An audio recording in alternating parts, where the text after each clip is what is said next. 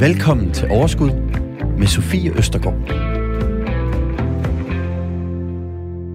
I dag, der skal vi tale om noget, som øh, mange måske vil tænke, åh, det er måske ikke lige det sjoveste at snakke om, og måske derfor, så er det måske også noget, som nogen en gang imellem ikke lige får talt om eller taget stilling til. Det handler om døden. Det handler egentlig ikke som sådan om døden, men det handler om, hvad der sker med vores økonomi, med vores investeringer, med vores pension. Jamen alt det, som vi har gået øh, og bygget op øh, af økonomiske øh, formue den dag, vi dør. Og fakta er jo, uanset om vi har lyst til at snakke om det eller ej, at vi på et eller andet tidspunkt skal dø. Jeg har i hvert fald aldrig indtil videre øh, fået øh, modbevist øh, den påstand. Og heldigvis så dør de fleste af os efter et langt og dejligt, forhåbentlig liv. Men der er altså også nogen, der forsvinder lidt øh, tidligere, end man måske lige havde gået øh, og forventet. Men uanset hvornår vi dør, så er det altså en rigtig god idé at have tænkt os lidt om, hvad der skal ske. Både selvfølgelig for vores egen skyld, men så absolut også for vores pårørende skyld. Og det er lige præcis det, vi skal i dag. Så øh, nu skal vi lave et program, som gør, at vi faktisk kan få styr på de ting, og egentlig ikke behøver at tænke så meget mere over det. I dag der kommer der nemlig styr på det. Velkommen til Overskud. Du lytter til Radio 4. Anne Broksø. Ja. Velkommen Tak. til dig. Du er advokat specialiseret i al rådgivning sådan inden for familie øh, og arveret. Ja. Fra øh, Ret og Råd her i København. Mm. Velkommen til. Tak for det. Jeg øh, startede jo programmet med at sige, at øh, det, det er noget, som mange af os måske ikke synes er så sjovt at snakke om. Mm. Men du snakker øh, en, en del om det, Jeg forestiller jeg mig. af at tale om. Ja, Ja. præcis. Øhm, er, du, øhm, er du enig med, øh, med, med mig, eller det er jo ikke med mig, men jeg, sådan, jeg hører tit, at der bliver sagt, at uh, i, i sådan min vennekreds, noget testamente, uh, altså vi får ikke lige taget stilling til det. Det er også sådan, vi oplever det. Altså, vi oplever det sådan, at den, den, når man kommer op i den rigtige ældre generation, altså sådan fra slut 70'erne og op efter, så er man faktisk rigtig god til at tage stilling til det. Så begynder man at tro på, at man skal dø. Ja. Men indtil da er vi faktisk rigtig dårlige til det. Øhm, og det paradoxale er, jo yngre du er, jo mere vigtigt er det. For langt de fleste. Mm. Og derfor så øh, ser vi, at dem, der virkelig har brug for at få taget stilling til det, de ikke så tit får gjort det. Og dem, hvor det måske betyder knap så meget, de er rigtig gode til at få taget stilling. Ja. Og vil du så ikke lige forklare, hvad består dit daglige arbejde øh, af? Altså, Jo, altså det består jo af, at folk kommer til mig, når, når det er rigtig træls. Og det vil sige, det er, når man skal skilles, eller når man har en pårørende, der er død. Eller når man vil forberede sig på, hvordan får vi lavet en god skilsmisse, hvis den nogensinde kommer, eller hvordan får vi styr på, at der er orden i det, når vi dør. Ja. Så det er jo både, når ulykken er sket, men det er jo også alt det præventive arbejde, som for eksempel et testamente er. Ikke? Mm. Ja, jeg forestiller mig også, at, altså, at du nogle gange, altså, du har jo selvfølgelig din professionelle hat, og du har øh, alt øh, din viden med i bagagen, men der må også nogle gange, altså, hvor du virkelig har lyst til at sige, åh, hvorfor kom hvorfor var der ikke nogen, der kom for 10 år siden? Eller sådan. Altså, du må få mange af de der, der netop føler, øh, hvor skulle vi have gjort noget inden? Og der er min rolle jo netop ikke at sige, hvorfor kom I ikke for 10 år siden? Nej. Der er min rolle at sige, inden for den situation, vi har nu, hvordan hjælper jeg jer bedst muligt? Så min rolle er jo altid at prøve at finde den bedst mulige løsning, og finde ud af, hvordan løser vi det, så den længstlevende for eksempel kan komme videre. Men det er da tragisk, hvis to ugifte unge mennesker ikke har tænkt sig om, og den ene dør, og de ikke har lavet testamente, og de har et barn. Det er da forfærdeligt så skal jeg jo sidde og sige til den længstlevende, at, at øh, halvdelen af friværdien i lejligheden går ned til barnet, og de skal sættes ind på en bankkonto og stå der, til barnet fylder 18 år. Og det betyder så måske, at man er nødt til at flytte. Og jeg kan da godt se, at det ikke er det bedste for barnet. Øh, og der havde det jo bare været 10 gange bedre, hvis de var kommet til mig før. Så der kan også være situationer, hvor jeg ikke kan gøre det bedre. Men jeg gør jo altid det bedste, jeg kan for at finde den bedste løsning Mm. inden for de rammer, der er. Ja. Oplever du også, øh, altså, at det her med arv, det, det splitter øh, ja, det- familier og søskende? Ja. Og, altså, Ja, ja, og det er svært. Det er nok det er nok en sammensurium med mange ting, men det oplever man jo, fordi jeg sidder jo med mange dødsbord også. Og der ser man jo nogle, nogle krige, kan man næsten kalde det, mellem, mellem arvinger. Og øhm, næsten altid siger folk til mig, det handler ikke om penge. Og det ved jeg ikke, om er rigtigt. Jeg tror, nogle gange handler det om penge. Men ganske ofte tror jeg også, det handler om følelser. Altså, det handler om, at øh, hvis du skal arve mere end mig, kunne vores forældre så bedre lide dig end mig. Og det kan være svært at forstå. Det kan være svært at forstå, hvorfor øh, fars nye kone skal arve mere end mig. Fordi øh, har han sat mig til side, eller hvad? Mm. Så det handler nok i høj grad også om følelser. Jeg kunne godt forestille mig i hvert fald det med, at det, det kan være svært at skille øh, følelserne og økonomien og hvad der end ellers er. Og, altså for mig er det jo nemt, men det er klart, ja. for mine kunder kan det jo være rigtig svært. Ikke? Og det skal man jo så også tænke over som rådgiver. Det hjælper jo ikke altid, at man kun har den rationelle hat på og sige, jamen, nu må du forstå, og så deler vi sådan, og så gør vi sådan, og så får Nej. du det. Man er jo også nødt til indimellem at sætte sig ind i de følelser, eller i hvert fald forsøge at sætte sig ind i de følelser. Fordi det kan være, at det så er det, der kan bibringe en nogenlunde mindelig løsning mellem parterne. Ja. Det er i hvert fald øh, rigtig vigtigt, at vi får talt om det her i dag. Øh, jeg har selv gået med utrolig mange tanker øh, om i forhold til ja, ja, i forhold til det her emne, om hvad man skal, og har man så gjort det godt nok. Og jeg har også en fornemmelse af, at man kan tro, at man egentlig har styr på det, og så er der faktisk nogle små huller, som man, faktisk, som man ikke lige alligevel havde styr på. Mm. Men de huller, Anne, dem skal vi have styr på i dag, og derfor er jeg simpelthen så glad for, at du er kommet. Så velkommen til. Tak. Du lytter til Overskud på Radio 4. Dagens gæst er advokat Anne Broksø. Øhm, dagens emne kan jo både byde altså, på øh, gode erfaringer, fordi hvis man har et tjek på tingene, øh, så er det jo altså, så, så kan man ligesom komme videre. Øhm, jeg vil sige, det er jo sjældent, at vi mister nogen øh, her i livet, hvor man tænker, juhu, hvor var det dejligt, at de forsvandt. Øhm, men selve overgangen fra det at lige pludselig miste en, som man enten har vidst skulle dø, eller ikke skulle dø, øh, og til at skulle leve videre efterfølgende, den kan være mere eller mindre øh, smertefuld, og mere eller mindre øh, sådan overskuelig, vil jeg sige. Jeg havde, øhm, og det kunne jeg godt tænke mig at øh, tage udgangspunkt i, fordi det er der flere, jeg har hørt om, øh, som også har skrevet på vores Facebook, gruppe Radio 4, øh, Overskud Radio 4 hedder den. Øhm, jeg havde en øh, kollega på et tidspunkt, øh, hvis mand døde meget pludseligt. Øh, og det var, ingen havde set det komme, og han var også for ung. for ung, det ved jeg. Vi har jo alle sammen det liv, vi skal have, men ud fra, hvad vi alle sammen havde forestillet os, han skulle leve, så var det i hvert fald øh, for ungt. Og øh, der sker så det, udover at, øh, at min kollega selvfølgelig står i en kæmpe sorg og et kæmpe chok, så har hun simpelthen ikke øh, adgang til nogen konti. Alt bliver simpelthen øh, lukket ned. Altså selvom de havde fælles konti, øh, hvor jeg tror, at det havde hun, det havde hun nok tænkt var nok. Det tror jeg også selv ville, øh, ville have tænkt. Og det er der nok mange, der har. Men, øh, men lige pludselig så stod hun jo ud over at have mistet ham, og lige pludselig skulle finde benene, så stod hun også i den situation, at hun simpelthen økonomisk hun havde ikke noget rådrum og måtte ud og prøve at se, om hun kunne låne noget fra nogen, hvilket jo gjorde det hele langt mere uoverskueligt for hende, og til en, et endnu større chok.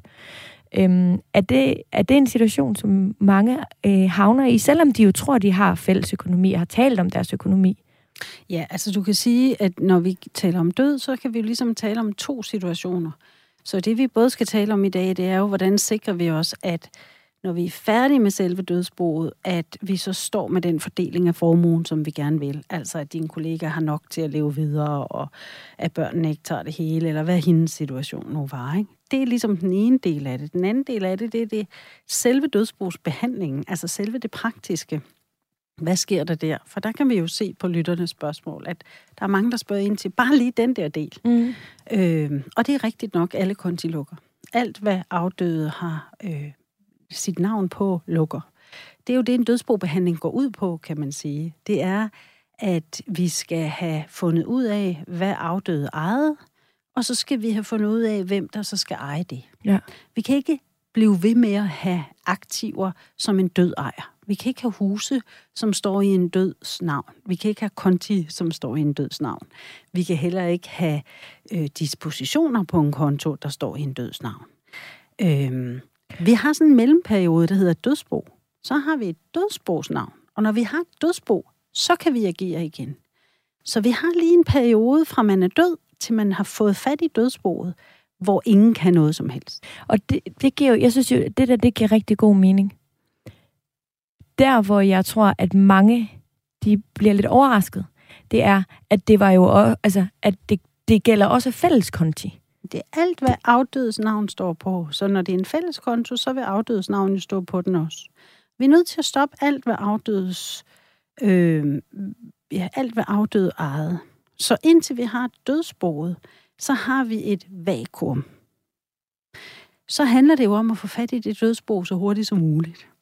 Øhm, og dødsboet, det er sådan helt lavpraktisk jo, at skifteretten laver en skifteretsattest, øhm, som gør, at dem, der har den skifteretsattest, har ret til at agere i afdødsnavn. Mm. Så med den skifteretsattest i hånden, kan man jo gå ned i banken og sige, se, jeg har ret til at hæve på kontoen, eller se, jeg har ret til at sælge huset, eller hvad det nu er. Øhm, fordi den, der får skifteretsattesten, det er jo en repræsentant for dem, der skal arve. Det kan være mig, altså en advokat, der mm. repræsenterer alle dem, der skal arve, og så er det mit ansvar at få fordelt tingene. Det kan også være øh, arvingerne selv, der så får lov til det. Og så skal de jo så organisere sig med, om de vil troppe ned i banken hele tiden fem mand høj hver gang, og skrive under fem mand hver gang, eller om de vil give fuldmagt til en, der så står for det. Ja. Øhm, men man har i hvert fald den her skifteretsattest, som gør, at man så kan behandle boet. Så du skal forestille dig, at du har ligesom tre trin. Du har efter dødsfaldet, hvor ingen kan gøre noget. Så har du selve dødsboet, hvor boet agerer, men hvor vi jo stadigvæk ikke har gjort op, hvad du i sidste ende må have. Det kan godt være, at du kan hæve på kontoen, men du ved ikke, om du kommer til at skylde pengene bagefter. Så, så der har vi dødsboet, der ligesom skal gøre det hele op. Og så til sidst, så har vi afslutningen, hvor vi har fået betalt alle boets regninger, og vi har fået fordelt den formue, der er mellem dem, der nu skal have pengene. Hvor lang tid øh, kan man sige noget om det? Hvor lang tid vil det tage, før sådan et dødsbo er gjort op, og man igen kan bruge sin konti? Ja, altså, det kan, altså, du kan jo bruge dem lang tid før. Altså, du kan jo bruge dem, så snart vi får fat i dødsboet. Ja. Og hvor lang tid går der fra dødsfaldet til... Nå, okay, fordi du spurgte om, hvor lang tid, hvor lang tid dødsboet er undervejs. Det ja. er nok mellem 8 og 24 måneder undervejs. Det er okay. lidt forskelligt. Ja, okay. Men fra dødsfaldet, det mig, forkert. fra ja. dødsfaldet til du får fat i dødsboet, mm Mm, det kommer an på, hvordan du gør det, og det kommer an på, hvilken skifteret du har, og hvor hurtig du er til, om du ved, hvilke papirer du skal udfylde og sådan noget. Men de fleste skifteretter kan gøre det på et par uger. Ja. Og et par uger kan jo, altså, kan jo også være Ja, ja, og vi har også skifteretter. Lige nu har jeg øh, et bo på Frederiksberg, hvor Frederiksbergs ret har været fem måneder om ikke at ville udlevere, eller ikke har udleveret det. Det er jo og, helt sindssygt. Og så sidder den længstlevende ægtefælde tilbage ja. og kan ikke noget i fem Skal jeg betale øh, husleje og leve og altså alt, hvad der ellers er af, af Men det er heller ikke det normale. Udgifter, det normale er nogle uger. Ja. Men, men det er jo nogle uger, fra du retter henvendelse til skifteretten. Der går jo også tit nogle uger, før du finder ud af, hvordan du vil rette henvendelse ja. til skifteretten. Er det noget, du vil køre selv? Er det noget, du skal have en advokat til? Hvis du vil gøre det selv, så talte jeg før om, skal du gøre det sammen med børnene, eller skal de give fuldmagt? Mm. Hvad hvis du har umyndige børn? Der kan være rigtig mange ja. ting, du kan tage stilling til, før du selv mm. er klar til at spørge skifteretten. Oveni, at du måske lidt pludseligt altså, har mistet en, som stod der enormt kær, og du også skal finde ud af alt muligt andet. Ikke? Så og det er det jo derfor, jo... vi tit som advokater har folk, der retter henvendelse til os og siger, prøv at høre her, du må tage dig det her. Jeg, jeg, jeg skal tage mig af begravelsen, jeg skal tage mig af børnene, jeg skal tage mig af min sorg. Vil du være sød og gå i gang med det her? Ja, det kan det virkelig det godt forstå. Mening. Ja, er du sindssyg. Er der forskel i den her situation øh, på, om man er gift eller ugift? Nej, det er det samme, du skal igennem kan man sige. Så i selve dødsbobehandlingen er der ikke forskel. Der er stor forskel, når vi kommer ud og skal tage stilling til, hvem der skal arve, fordi mm. ugifte arver jo ikke hinanden. Men øh, i forhold til at få fat i dødsboet og komme i gang og sådan noget, der er det helt de samme regler. Okay. og der kunne jeg faktisk godt tænke mig at tale om det der med, som du lige var lidt inde på nu, ugifte arver ikke hinanden. Mm-hmm. Jeg, øh, og jeg tror rigtig mange andre, havde sådan en idé om, at... Øh, eller jeg tror, for vores, Sebastian, min kæreste og jeg, der var det sådan meget det der med, da vi skulle have et barn, mm. så tænkte vi, der, er, der skal vi lige gøre et eller andet. Øh, fordi jeg havde hørt, øh, at der var noget med, at hvis vi fik et barn, og jeg for eksempel skulle gå hen og dø, så var han egentlig ikke... Øh, altså det var, det var udelukkende for børnenes skyld. Altså at vi mm. ligesom skulle gøre et eller andet, da vi fik vores første. Ikke? Øhm, men der er jo også enormt mange økonomiske årsager mm. til at mm. gøre det. Øhm, jeg tror, da vi købte vores første bolig sammen, der begyndte vi også ligesom at overveje det her. Men kan du sådan grundlæggende fortælle, hvad er forskellen på at være gift og på at være ugift, mm. hvis vi kigger på arveretten? Ja, det er ret nemt. Altså, fordi ugifte arver ikke hinanden. Hvis de ikke laver et testamente, så arver de ikke hinanden. Hvad så, hvis man er ugift og ikke har børn? Hvem arver så? Det gør dine forældre. Uanset hvor længe man har været samboende? Uanset om du har boet sammen i 50 år. Hvis dine forældre er døde, så er det dine forældres børn. Og det vil altså så sige afladerens søster eller bror, ikke? Ja. Øh, eller deres børn. Øh, eller i sidste ende statskassen. Hvis ikke du har øh, forældre eller øh, søskende eller søskende børn. Ikke? Mm. Så ja, du kan sidde tilbage som kæreste og se, at statskassen arver. Eller du kan sidde tilbage som kæreste og se, at den 80-årige mor arver. Og så kan du sige, jamen hvis så den 80-årige mor tænker, det er sgu da tåbeligt. Ja. Jeg vil da hellere have min svigerdatter får det, så hun kan passe godt på børnene. Så kan hun jo ikke bare give dig det. Fordi det, det kan hun godt, men hun skal jo først betale 15% i afgift for at arve, og så skal du bagefter betale indkomstskat for at få pengene fra hende. Så så kan man jo hurtigt udhule en formue. Mm-hmm. Så havde det været bedre, hvis det ugifte par lige havde lavet et testament, ikke? Ja. Nu siger du så, hun kan passe på børnene. Hvis der er børn i forholdet, mm. så arver de vel, gør de ikke det? Hvis der er børn i forholdet, det er klart, så arver de, ja. så arver de før forældrene. Det har du ret i. Ja. Så vil det være, øh, hvis det er et ugift par øh, med børn, ja, så vil det være børnene, der arver afladers formue. Men man skal huske på, at børnene skal have pengene øh, i kontanter som udgangspunkt. Og det vil sige, at hvis man, som mange i dag har, især i storbyerne, fået friværdier i deres ejendomme, så kan det jo være ret store beløb, man skal aflevere til sine egne børn. Og det betyder, at man måske er nødt til at gå for hus og hjem.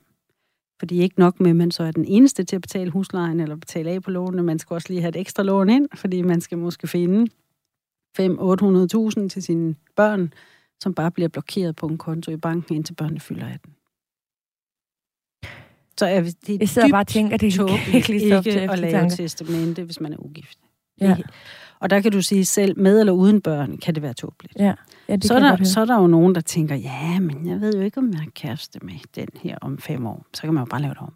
Altså, ja. man kan jo lave testament om lige så tit, man vil. Så det er jo ikke, fordi man sådan er, er bundefanget af, at man skal leve med det samme menneske resten af livet, bare fordi man laver en, en, et testamente. Men det giver da god mening at få tænkt over det. Og her ser vi jo netop den der forskel, hvor man kan sige, at det er de unge mennesker, der sjældent tænker på det, og ikke får det gjort. Men det er virkelig der, behovet er. Ja. Altså hvis, de er, hvis vi tog det samme og sagde, at det var en 80-årig øh, ugift, så ville børnene måske være flyttet hjemmefra. Det vil sige, at der var ikke noget hensyn til... Det er ikke så hårdt, hvis hun skal flytte i en mindre lejlighed, eller sådan noget, i forhold til, at man ikke har børn og institutioner og alt sådan noget. Ikke? Øh, formuen vil typisk også være højere, når man er, er 80, end når man er 30. Mm. Og derfor kan det være, økonomi. Ja, så ja. kan det være nemmere at skulle aflevere en halvdel af formuen, end det er, når man er ung. Så, så man kan, det er jo derfor, jeg indledningsvis sagde, at alle dem, der har mest behov for det, det er jo de unge mennesker. Og det er dem, der ikke så meget tænker på. Ja. Men jeg tror også, det kan virke uoverskueligt at få lavet et testamente. Og udover det, så tænker rigtig mange også, tror jeg, at det er dyrt. Hvad, ja. hvad koster det at få lavet Og det kan jeg også godt forstå, fordi det er jo dyrt. Altså, det koster, mm, det koster nok 5-6.000 kroner. Det er jo øh, en måneds husleje, hvis ikke mere. Altså. Øh, enig. Så derfor så det er også derfor, jeg siger, at det er jo dyrt. Og, og der, hvor vi jo opfordrer folk især til at tænke på det, det er, hvis de begynder at, at have formue sammen, som for eksempel fælles lejlighed eller noget. Ikke? Og i dag er det jo svært at komme ind på boligmarkedet, så når du er nået til at have skrabet alle skillingerne sammen til at købe en bolig, ja, øh, og du måske ovenikøbet også skal have en rådgiver til at hjælpe dig med bolighandlen, og rådgiveren så siger, at I skal nok også have en overenskomst og et testamente, så øh, er det jo ikke sikkert, at man har de der penge, vel? Nej. Altså, jeg plejer at sige, det er det bedste julegaveønske. Åh oh, ja. Ikke? Og, og det forstår ens forældre jo godt, mm. at det er faktisk rigtig godt. At man på den måde kan sikre hinanden og sikre sine børn. Så hvis ikke man har råd til det, når man køber et hus sammen, så kommer der en jul. Ja. Så ønsks, Og nogle ønsk det. fødselsdage og sådan noget, og man Ønsk gerne det tilskud dine til det. ikke? forældre. Ja. Mm. Øhm, der er noget, der hedder uskiftet bo også, er der ikke det? Jo, så er vi jo hoppet hen i en helt anden boldgade. Ja, men jeg spørger, fordi jeg mistede min mor, da jeg var 15. Jeg havde en lille søster på 10, og min, jeg havde en storsøster, der var over 18. Men der mistede min far lige pludselig sin øh, hustru og vores mor meget, meget pludseligt. Øhm, men der ved jeg bare, at øh, altså, fordi han, der, han kunne blive boende, og der var noget med noget uskiftet bo. Jeg har ikke helt styr på Nej. det. Altså, når jeg siger, at du hoppet hen i en helt anden boldgade, så er det jo fordi, allerførst skal vi lige slå fast, at så taler vi om gifte mennesker. Ja. Man kan ikke sidde hos skiftebo, hvis man ikke er gift. Det er klart. Så nu er vi hoppet over i det gifte. Derudover så er vi hoppet over i dem, der kun har delingsformue. Altså når man er gift, skal man jo tage stilling til, om man vil have delingsformue eller særeje. Hvad Man betyder delingsformue? Kan, det betyder, at man deler det, man har, den formue, man har. Okay, så hvis man ikke har lavet en ægte pagt? Ja. Et sådan, så, Så ja, deler man okay. sin formue, og man skal have delingsformue for at kunne sidde i udskiftet bo. Hvis Ja. man har særeje, kan man ikke sidde i udskiftet bo. Okay. Så vi skal være ægte folk, vi skal have delingsformue. De to ting er der mange af. Ja. Men vi skal også have det, som der ikke er så mange af. Vi skal have fælles børn. Ja, okay. Øh, du kan som udgangspunkt ikke sidde i uskiftet bo med særbørn. Nej. Men hvis dine forældre var gift, og hvis de havde delingsformue, og hvis de havde fælles børn, så kan man i stedet for at skaffe de kontanter, der skal til for at skifte børnene ud, når den ene dør, så har man muligheden for at sidde i uskiftet bo. Ja. Og det betyder jo så, at man ikke skifter boet. Det er uskiftet. Og dermed fik du og dine søskende ikke jeres mødrene arv. Den, kan man sige, henstod til senere tider. Ja. Og nu tror jeg, du fik sagt skiftet børnene ud, men Mm, men det er også det, man Er det kalder det? det. Ja, skiftet børnene ud? ja. Okay.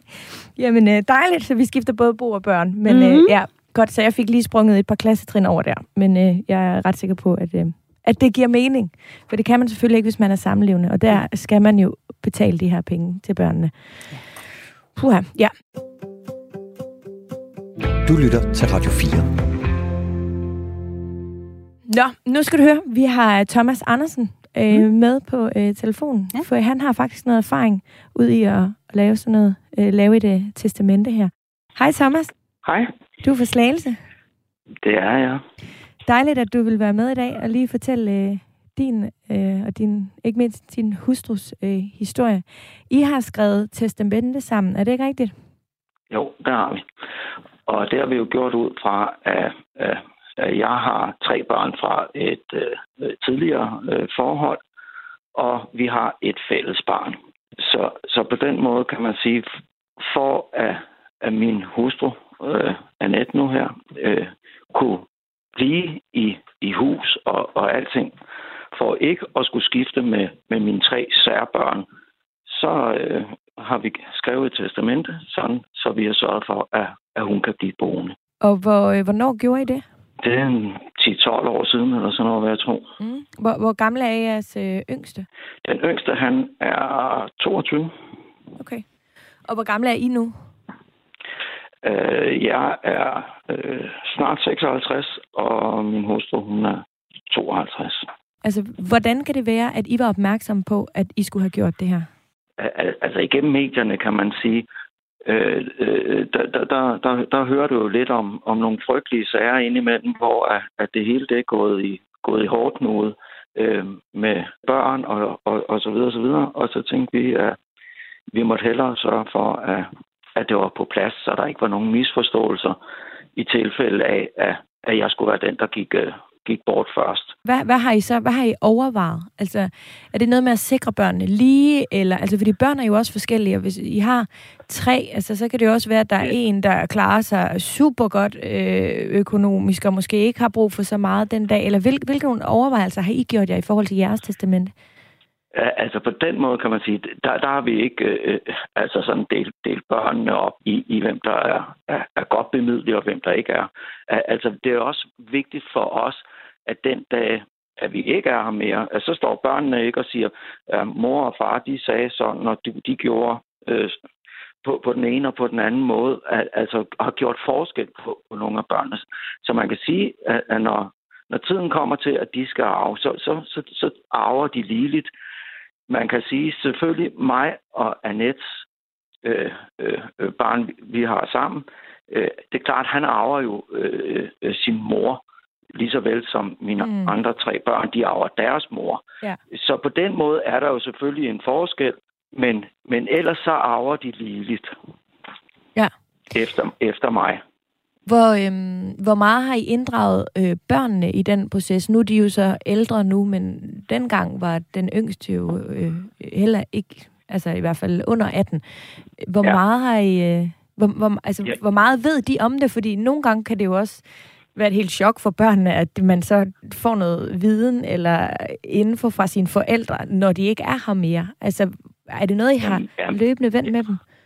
Ja, det er det. Altså, vi har fortalt børnene, øh, øh, hvordan og hvorledes at, at tingene hænger sammen, og hvordan de kommer til at, at arve, hvis det er, at, at jeg dør først, og, og så videre. Øh, det, det er øh, fortalt dem, og altså, de, de er jo heldigvis voksne og fornuftige mennesker, så, så det er mm. de jo fuld forståelse for. Ja. Øh, men for at jeg ligesom også har ro på, og, og min kone har ro på, så det, var det jo en super god måde at få lavet det testamente. Fordi så, så er der ikke nogen, der er i, i tvivl om noget.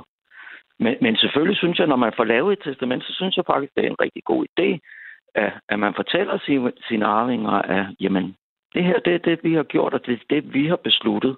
Lige netop også, så der efterfølgende ikke bliver nogen øh, diskussion om, om, om tingene, men, men at den egentlig kan blive taget, imens man, man stadigvæk lever. Det, det lyder som den helt rigtige måde øh, at gøre det der på. Er det noget, der er smittet af på nu særligt dine, dine børn måske øh, er, er, er, er lidt ældre? Er det noget, som du kan mærke, at øh, fordi øh, far og Annette har taget stilling til det her, så er det også noget, vi, vi, vi, vi sørger for. Vi har lige hørt Anne her i studiet fortælle, at der er mange unge mennesker, der, der ikke lige har styr på den her del, så de også kommer i gang i tide. Jeg vil sige, at vores ældste, han er, han er gift, øh, og, og de har kun børn sammen. Øh, så der, der er det jo sådan rimelig simpelt. Øh, men øh, øh, de andre, de, de har ikke, hvad kan man sige, begyndt at skabe sådan øh, øh, øh, nogen formue på den måde i, i hus eller lejlighed eller sådan noget. Så der, der er det ikke noget, der er ind over, fordi man kan sige, at, at formuen ikke er så, så stor, vel? Og der ikke er nogen børn heller. Nej. Øh, jeg, jeg, jeg tænker, at de fleste begynder at tænke over det der med arven, når, når børnene kommer ind. Hvordan og hvorledes gør vi det så? Øh, og, og den bedste måde, det er jo at, at gifte sig. Og så, øh, hvis, hvis man ikke har, har nogen andre, så, så, så er vi jo alle sammen sikret på den bedst mulige måde.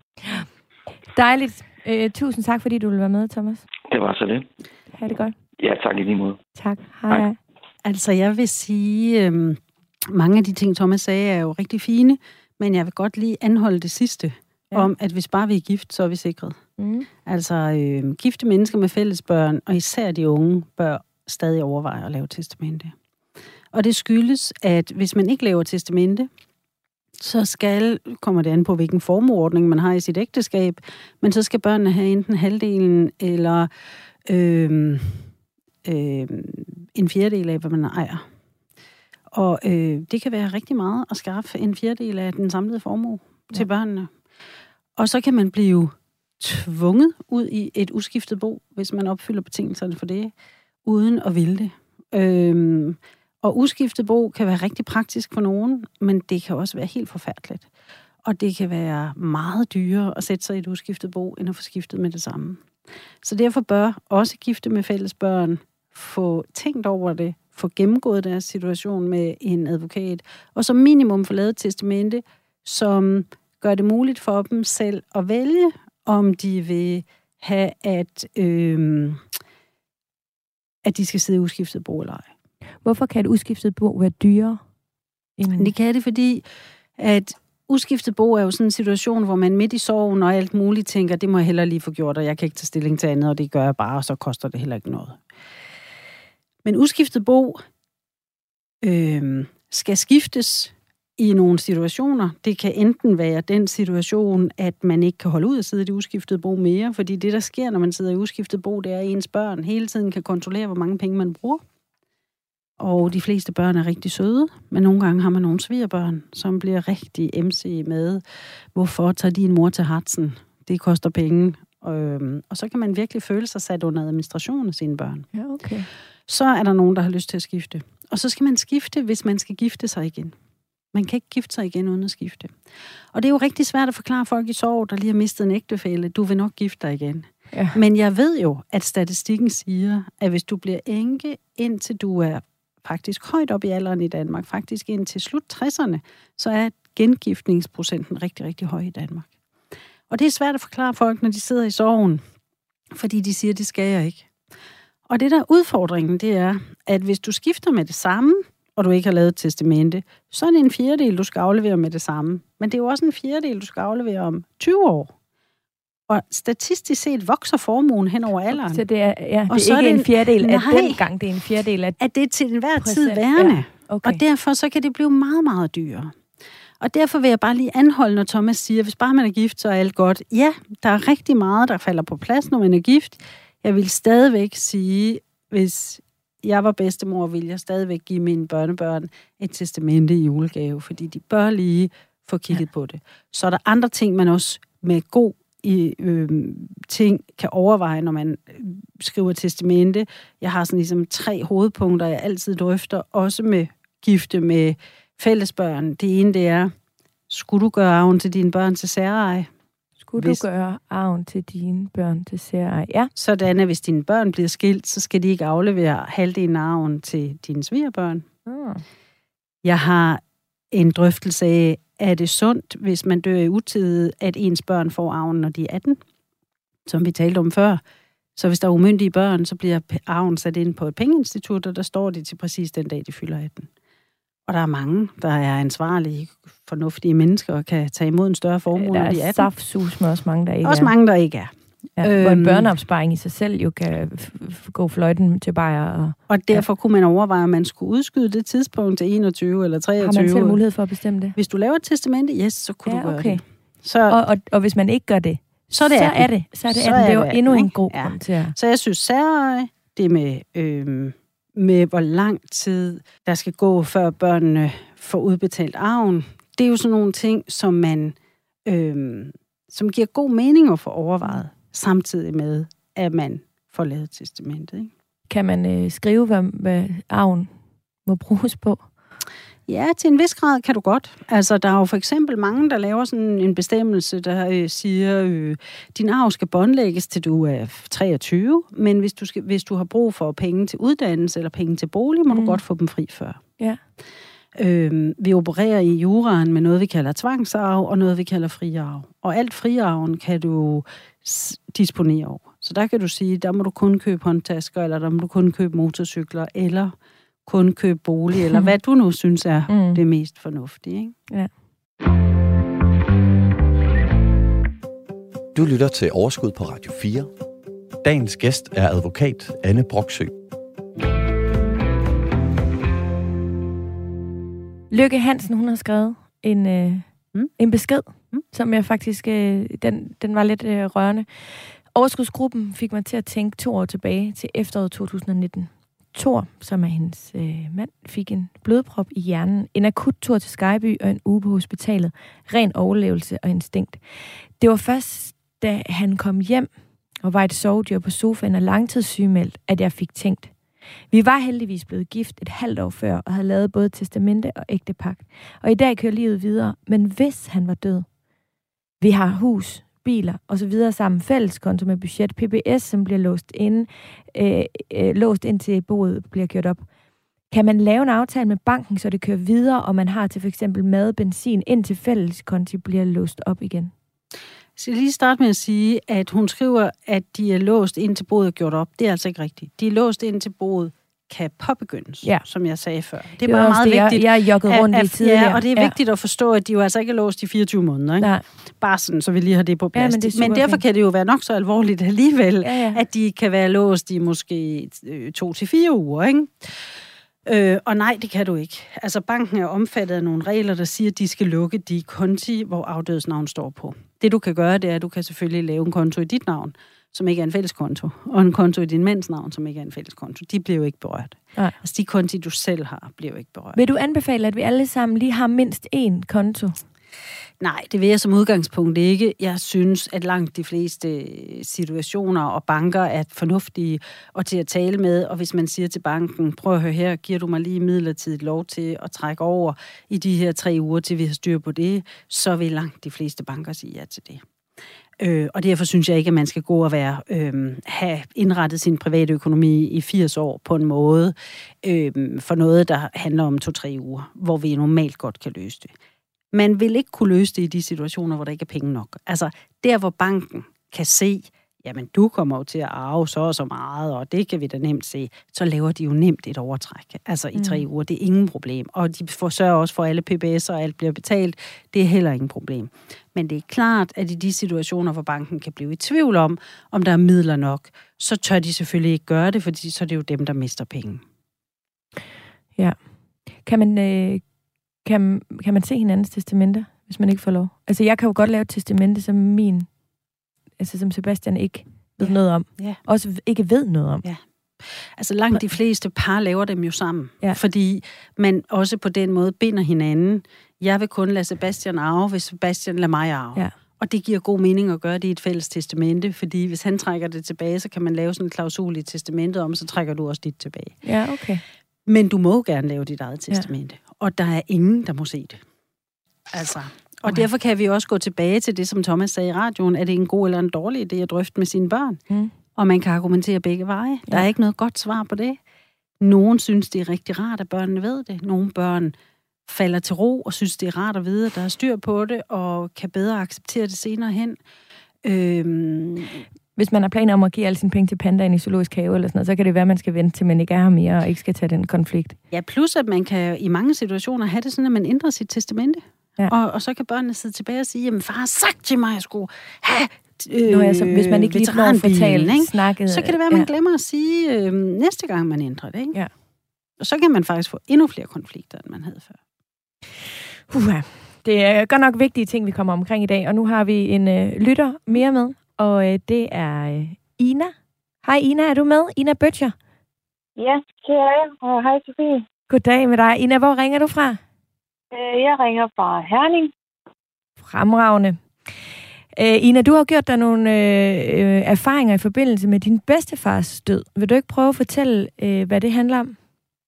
Jo, altså det handlede om, at øh, det var rigtig svært at faktisk at få lov til at opsige nogle af abonnementerne, fordi at øh, jeg mener, det var telefonabonnementer, at de ville have, at man skulle ind og øh, man skulle besvare inde på e-mailen, at, øh, at man ville opsige det. Man, man kunne ikke bare bekræfte over telefonen eller sådan noget. Man skulle simpelthen øh, bekræfte ind over e-mailen. Og mm, når man ligesom ikke havde passwordet til hans e-mail, så var det rigtig svært. Mm. Øhm, så det tog rigtig lang tid, øh, kan jeg huske, øh, og faktisk få lov til det, fordi vi havde jo ikke nogen øh, password til e-mailadressen. Og, og, og når I talte med dem, var det så simpelthen den eneste besked, de kunne give jer? Der var ikke øh, noget forståelse eller noget som helst?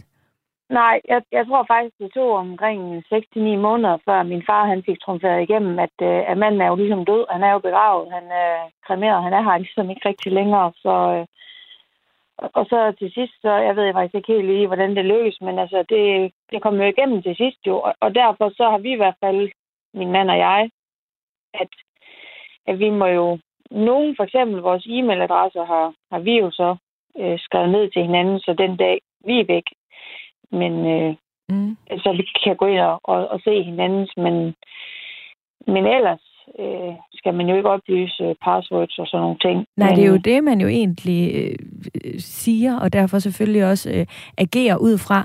Hvad gjorde det Ja. sådan, Ina, for jeres familie? Altså det der med, at der var nogen, der ville ligesom ikke acceptere, at, at, han- at han er der ikke mere. Altså, og den der bearbejdelsen af, af, af sorgen over at miste et kært familiemedlem, og så skulle Jamen. struggle med det der. Altså, jeg tænker da bare, at det var lidt frustrerende, at man ligesom ikke lige kunne få lagt låg på, øh, fordi at boet, der er jo en masse papir, der er jo en masse ting, Og, og man skal jo have alt. Altså alle regninger og alle de der ting skal jo ligesom gøres op, før man ved det endelige og sådan nogle ting. Jo, ikke? Og man kan jo godt bearbejde sorgen over, at man har mistet sin, sin morfar, men jeg tænker, det er bare ikke den kamp, man gider Nej. at have.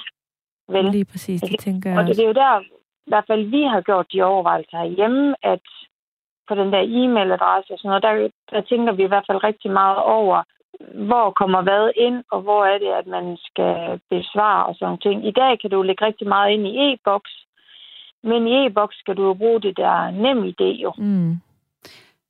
Og så skal man jo have hinandens nem idé lige pludselig. Ja, det bliver et, en værre jungle af koder og roderi. Jeg tror, Anne, hun øh, har en kommentar. Ja, altså, jeg har faktisk to kommentarer. Den ene kommentar er, at det må et teleselskab ikke. Altså, der er nogle forbrugerbeskyttende regler, og man kan ikke gyldigt forlange, at en opsigelse skal komme på en bestemt måde. Og hvis jeg havde haft sådan en bog, så havde jeg bare sendt dem en mail og sagt, at jeg siger op, og så har jeg aldrig mere betalt en regning. Og det ville jeg have haft ret til, og det ville de også have haft ret til. Det er jo ikke, fordi man skal være advokat for det, men man skal nok være advokat for at ture, tænker jeg, ikke? og vide, hvordan reglerne Det tror jeg, du er. har ret i. Og så måske også, når man ordentligt det står med en sorg, Præcis. ikke, så kan det godt være svært at Præcis. tænke. Men Så- det, det må så- de simpelthen ikke. Nej, det må de ikke. Og det næste, jeg vil sige, det er, at, øh, at, at e-mail er nok ikke det vigtigste, men det er jo et, rigtig godt emne, vi kommer ind på nu, fordi Ina har jo ret i, at vi har rigtig mange rettigheder. Jeg taler tit med arvinger, der siger, vi gerne have åbnet øh, min hustrus iPhone, fordi hun har alle billeder af børnene. Ja. Øh, og det er rigtig svært.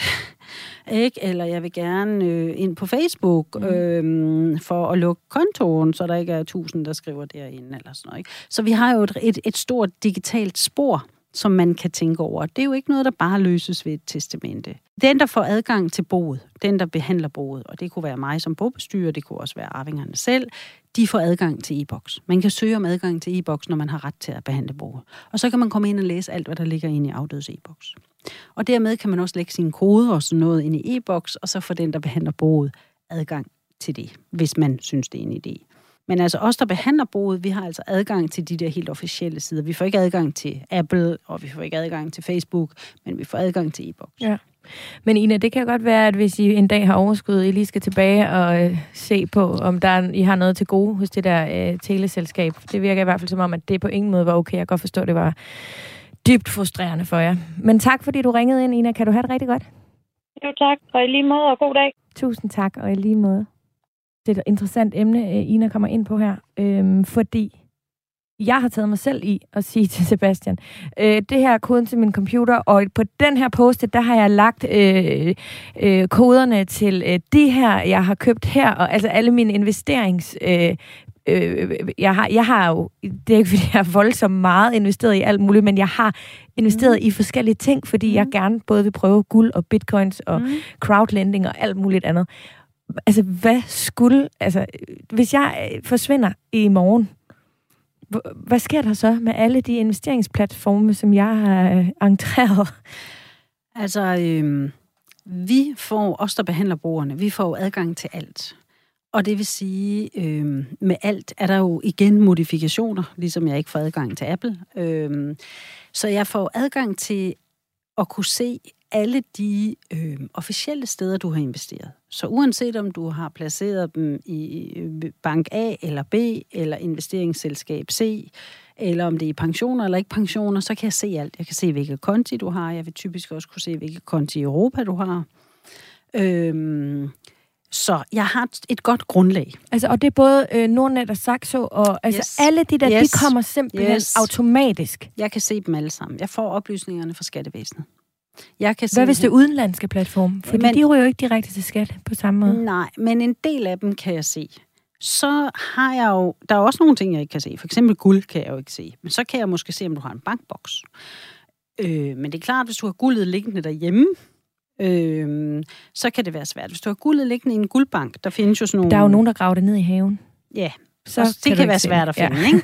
Der er også nogen, der lægger det i sådan en guldbank, altså Ja. hvor man sådan, og så står der jo navne på dem, jeg havde Mm. nær sagt, ikke? Det er sådan lidt ligesom et, et depot. Der vil jeg typisk finde det ved, at når jeg sidder med et dødsbo, så vil jeg jo gå i gang med at kigge på afdøde. Og når jeg, når jeg mener kigge på afdøde, jeg kan jo ikke se personen, men jeg kigger jo på afdødes dokumenter. Og så vil jeg jo kunne se for eksempel, at en gang om året eller to gange om året betales der til en guldbank. Så vil jeg jo tænke, Nå. aha, Nå, søren. Okay. Eller jeg vil kunne kigge på din konti og se, at du har overført et eller andet, fordi du har købt nogle bitcoins, eller et eller andet. Jeg siger ikke, der er 100% sikkerhed for, at jeg finder alt, som for eksempel guldet, der er gravet ned i haven. Men jeg finder nok 99% af det. Ja. Det er jeg virkelig glad for, at du siger det der. Så tror jeg, jeg skal slappe lidt af. Ja, den del kan du godt tage helt roligt. Men mindre du har gravet noget ned ikke? Ja, og det har jeg ikke. Øh, så øh, ja, og det er, det er jeg rigtig glad for, og det kan jeg også mærke inde på vores Facebook-gruppe. Ja, at det er noget, der betyder Det er noget, noget der ja, virkelig betyder noget for mange. Godt. Du lytter til Radio 4. Vi skal tale lidt om pension. Mm. Fordi der er jo også noget, vi skal tage stilling ja. til. Og der skal man lige huske, at øh, pensioner er ikke omfattet af et testamente. Vi kan ikke skrive noget som helst gyldigt i et testamente. Næsten ikke. Vi kan godt skrive, at det, de pensionsmidler, der tilfælder mine børn, skal være særeje. Men derudover, jeg kan ikke røre ved pensionsmidler i et testamente. Jeg kan ikke bestemme, at min ene søn skal have mine pensionsmidler. Ja, det kan jeg godt skrive i et testamente, men det er en nullitet. Det har ikke nogen værdi, fordi jeg kan ikke røre det med et testamente. Nå. Så det bliver spændende, hvordan man behandler dem. For eksempel har Sascha Let Rasmussen skrevet, hvad sker der med ens pensionsopsparing, hvis når man dør, henholdsvis før og efter pensionsalderen. Og jeg øh, har fået forbrugerøkonom, jeg har fået forbrugerøkonom Carsten Holdum fra PFA Pension med på telefonen. Carsten, er du med os? Ja, det er jeg. Jamen, hvor er det dejligt, Carsten. Hvor sidder du henad? Jeg arbejder hjemme i dag, sidder øh, i mit hus og kigger ud over nyder udsigten. Ej, hvor er det dejligt. Carsten, vi skal lige tale lidt om pension. Øh, Sasha ja. Let Rasmussen, vores lytter, hun spørger, hvad sker der med ens pensionsopsparing, hvis og når man dør henholdsvis før og efter pensionsalderen? Langt det meste pension i Danmark øh, fungerer sådan, så hvis man falder bort, øh, så kommer der nogle penge ud øh, til de efterladte. Øh, I gamle dage var det mere almindeligt, at, øh, at pensionen, ligesom folkepensionen, stoppede, øh, når man faldt bort. Så der er altså lidt forskel, men langt de fleste, der er penge til de efterladte. Øh, især hvis man falder bort før folkepensionsalderen. Øh, og hvis man ikke har foretaget sig noget selv, og det har, vil jeg sige, langt de fleste ikke, så går pengene til det juridiske begreb, der hedder nærmeste pårørende. Øh, det er sådan en juridisk ting, man har kaldt det. Og nærmeste pårørende, det vil hvis man har sådan en, være ens ægtefælle eller ens partner. Og partner, der behøver man altså ikke være gift.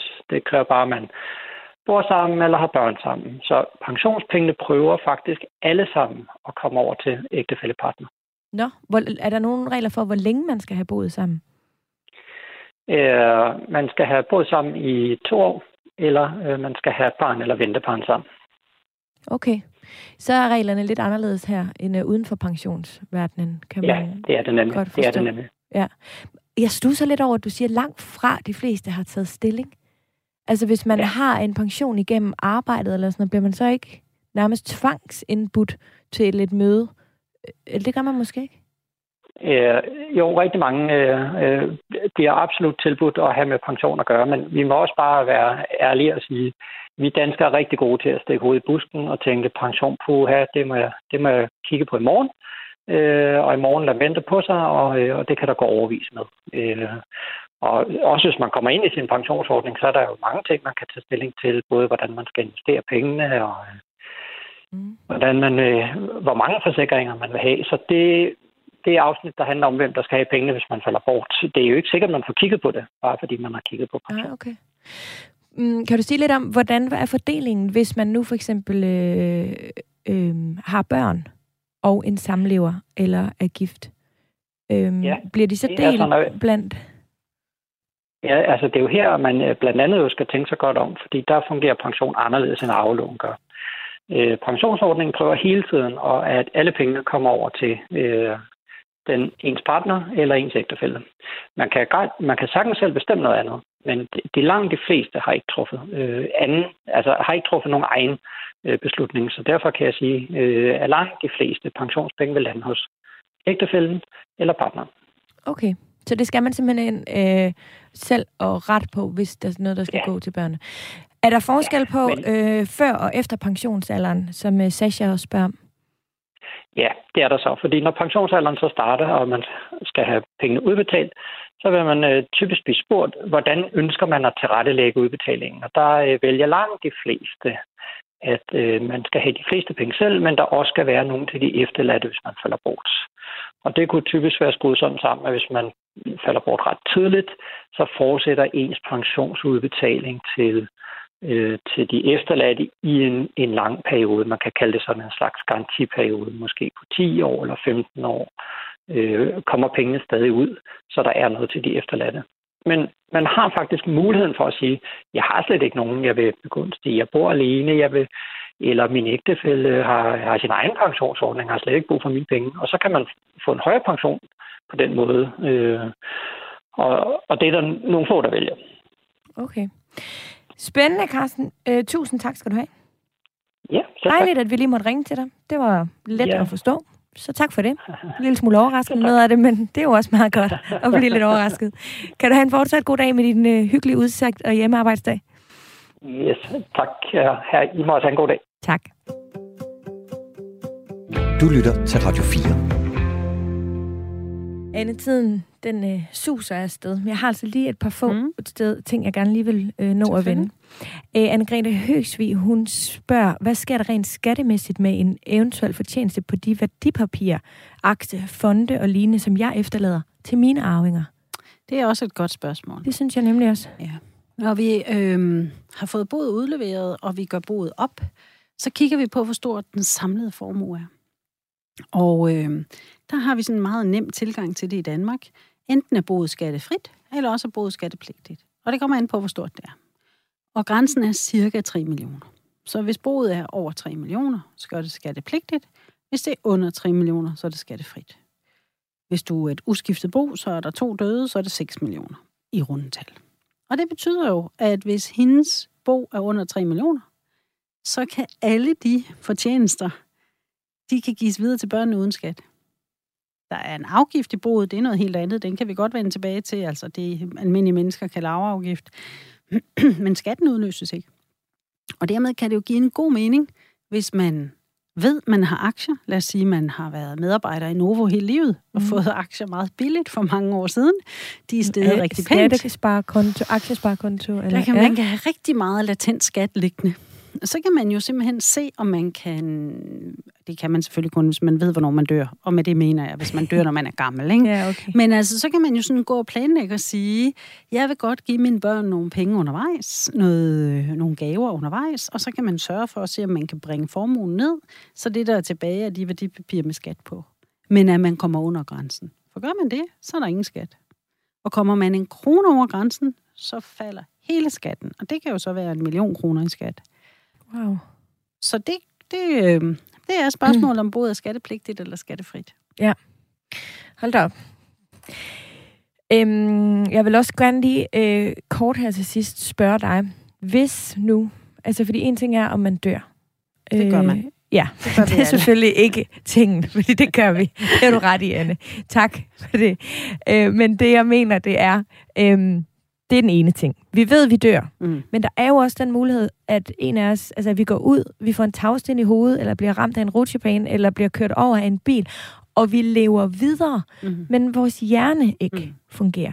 Og der blev jeg på et tidspunkt øh, opfordret, det overraskede mig, hvor jeg var sådan, det havde jeg aldrig nogensinde tænkt over, men jeg blev faktisk opfordret til at lave et testamente, også i det tilfælde. Ja, ikke en testamente, men en Eller, fremtidsfuldmagt. Ja, ja. fremtidsfuldmagt. Øh, fordi du har ret, fordi testamenter retter sig kun mod den situation, hvor øh, den, der har lavet det, er død.